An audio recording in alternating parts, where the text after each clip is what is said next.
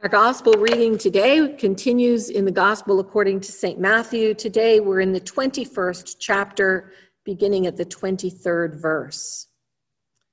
When Jesus entered the temple, the chief priests and the elders of the people came to him as he was teaching and said, By what authority are you doing these things?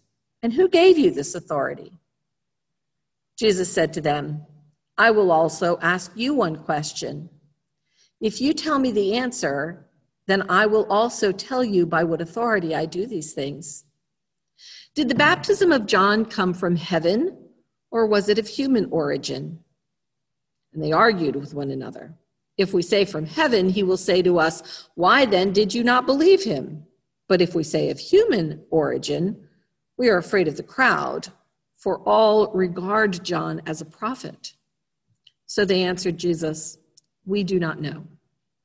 And Jesus said to them, Neither will I tell you by what authority I am doing these things. What do you think? Jesus continued. A man had two sons. He went to the first and said, Son, go and work in the vineyard today. The son answered, I will not. But later he changed his mind and went. The father went to the second son and said the same thing, and that son answered, I go, sir, but he did not go. Which of the two did the will of the Father? They said, The first. Jesus said to them, Truly I tell you, the tax collectors and the prostitutes are going into the kingdom of God ahead of you. For John came to you in the way of righteousness, and you did not believe him. But the tax collectors and the prostitutes believed him. And even after you saw it, you did not change your minds and believe in him.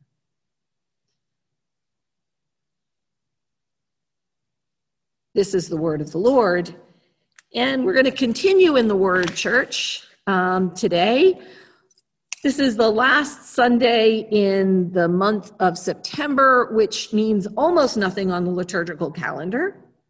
But we're taking it today here at UDLC to have a service where we think about healing and wholeness. It doesn't really matter that it's this particular Sunday. That's a theme that's kind of important to us all the time, and maybe especially this year and this season and this time. I'm sure you've all seen the same things that I've seen on Facebook and in different places the memes and jokes and sayings about this year, 2020, this strange year that we hope is coming to an end with some kind of change in sight. My current favorite of all of these is a picture of the Allstate Insurance Mayhem character who is there as Time Magazine's Man of the Year. Mm, this is a year of mayhem. I took a minute this week to look up the word mayhem. You know, we all know it has something to do with that sense of everything being out of order and of horrible things kind of coming and happening. But I realized, which I didn't know before, that mayhem actually has a legal connotation and for there to be mayhem, there has to be intent to cause all kinds of destruction and disorder. Hmm, so maybe that's not the best image. Maybe it's not mayhem, because so much of what seems to be happening to us in this year has no place for us to point a finger of blame it seems kind of arbitrary. It seems to be coming out of nowhere. Y'all know the litany. The pandemic, big, always around us, all our decisions made because of everything that this pandemic brings to us. We've seen in our prayers this morning how it just is crawling into different places and different people's lives. No one feels quite safe. We've seen social unrest, racial divisions, which have been there for decades and centuries in our country, but now have been lifted up in ways that we couldn't imagine, and with anger that has just not been able to stay silent. We have seen political divisions that seem to many of us more robust in their places of division than any other time in our history, and they are getting louder as we race toward an election. We have seen hurricanes of enormous strength wiping out uh, communities and homes. There are fires of epic proportion in the western part of our country. And all of these things that seem unique to 2020 are against a backdrop of all the usual trials and tribulations that we face, all the ways that our families have struggles, all of the ways that we face and encounter death and disease, aging and everything that comes with us. All these things go into the mix. And I think maybe what we seek is a place of strength and refuge and healing. And so on this last Sunday in the month of September, for no reason other than we need healing, we are gathered with the font, with water in front of you, here in this sacred place of God's presence.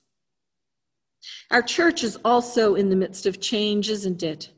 And we seem unable to figure out where it's going. And even in the midst of all this, the place where we usually come for the mutual consolation of the saints is a place where we can't be together. And so we see each other on screens and with distance. What a time for a word of healing and wholeness. What a time for us to be gathered in the belonging that we have together in the waters of baptism. We aren't here today because of any particular need, any particular brokenness, but maybe because of all of them. Maybe because we need to hear and acknowledge the gift that we know comes from God and is always present that word of encouragement and restoration and refreshment. I looked up the word healing too. It was a little better than looking up mayhem. Healing was defined by uh, Merriam Webster, my dictionary of choice, as making or becoming sound or healthy again. It is about, it is in the verbal sense, to make free, to make whole, to restore, or here's my favorite definition of healing to patch up. Anyone among you not feel like you could use a little patching up today? I know I could use a bit. I felt blessed when I thought about preaching about healing and about being patched up and restored and belonging to God in the waters of baptism. And ta da! A reading from Exodus. Probably as a transition pastor, this is my favorite book of scripture. There is something about this journey that is so important and so healing and brings so much to us. I want to lift up a couple phrases from our reading in Exodus today. I want you to think about the people of God in that desert who said, Is the Lord among us or not? And I want you to think about Moses. Moses saying, What shall I do with these people?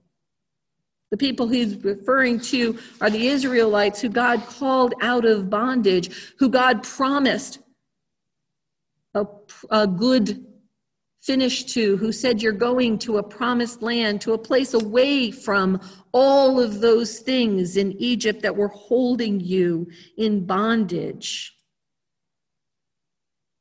I really believe that in all of our places of needing healing, those two questions are kind of underneath, aren't they?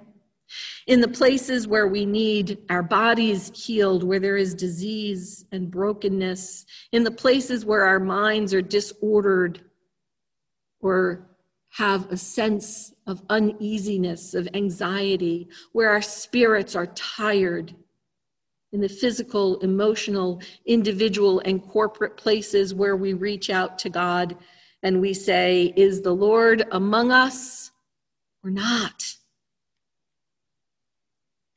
And where we say, What shall we do? What shall we do with these people who come to us needing healing? What shall we do in the midst of the mayhem? Who's to blame? Where can we go from here? Now, you all know the Exodus story. You know that Moses has already led the people through the water, through the Red Sea, that they're on the journey. You know that God has promised them a place where their bondage will be no more. We use that image in our New Testament context to talk about the bondage to sin, to talk about the ways that we are held back in our faith, and the ways that God leads us forward to a new and blessed place. God promised the people of Egypt and promises us every day redemption and freedom and new life. But it seems in the story of Exodus that maybe God omitted one really big detail. It's going to take some time. There's going to be some steps along the way. There are going to be places in that journey to the newness and the restoration and the promised land where there are going to be questions asked, where people are going to rebel, where folks will lose hope, where they will hunger and thirst, where there will be despair and illness, where they will get angry and complain and stomp their feet and go off in another direction, thinking that that gold calf is going to give them something that God can't give them, or at least is going to give it to them more quickly. In today's scripture, it says that the people quarreled with God and quarreled with Moses. They weren't just complaining anymore, they were down and out having an argument. Is God here or isn't God? We are thirsty. We're in the desert and nothing is quenching us. What are you going to do, Moses? What are you going to do, God? Where's the healing coming from? And here's where the remarkable place of the story hits us. Because in that place, God speaks to Moses. And God points out some things. God speaks to Moses and he says, Bring some people with you. Don't, don't come into this alone, Moses. Don't come into the places where people need healing by yourself. This is a hard thing to do. Gather some people, some elders of the church, some other people of faith with you and, and come to the place that I'm pointing you. And he says, Bring your staff. Bring your staff. Now, Moses' staff is a pretty remarkable thing, right? It's the thing that he lifted up in the desert and that God used as a symbol, and all the serpents went away. It's what he held up and parted the waters so that the people could walk out of Egypt. It's the thing that he used for protection and is a symbol of God's spirit and God's presence and God's love and God's mercy. It was the thing he held on to to remember God. And God says, Bring that with you. You see, here's the thing. When we go into all these journeys that feel so much like mayhem, when there's so much in our world and in our country and in our church and in our community and in our lives that feels unsettled and uneasy and in need of healing and refreshment and patching up. God has already given us the tools. Moses brought the staff. He brought the community with him. We have the water of baptism. We have bread and wine. We belong to God and to one another. Here's the other thing that God said to Moses When you get there, I am already there ahead of you. I'm already there. And so when Moses got to that stone and he struck it with his staff and the water poured out, God had already patched them up, but they just hadn't quite figured it all out yet. They hadn't felt that yet. They needed that sign, that symbol, that place of God's action and, and God's enormous love to be seen and felt and heard. Can you imagine what it felt like in that desert to see water gushing? Didn't come in a trickle, it gushed, gushed out over them to patch them up, to patch them up in their place of grumbling and quarreling and despair and thirst and need, to give them new life and refreshment and restoration so they could continue the journey. I've been watching a program on Netflix the past couple weeks. It's called Greenleaf. I don't know if any of you have seen it. It's the story of an African American congregation in Memphis, Tennessee. It's a large independent church and it's led by a family. The family's patriarch is the bishop. His children preach and teach and hold the church together. His wife is the first lady. And as the story unfolds, one of the daughters who's been away for a period of time comes back and becomes the catalyst for all kinds of misery being revealed. All kinds of brokenness, all kinds of dis ease and anxiety and even sin, all kinds of secrets and stories, all kinds of need to be patched up. It's a remarkable story, and a lot happens in it. It's five seasons, so it's a lot of episodes. I know, I watched them all. I won't tell you how long it took me, it wasn't long enough. That's all I'm saying. Every time in this story of this family who now have to face all the demons, all the difficulties, all the brokenness of their church, their community, their world, and themselves every time somebody goes and picks up the Bible.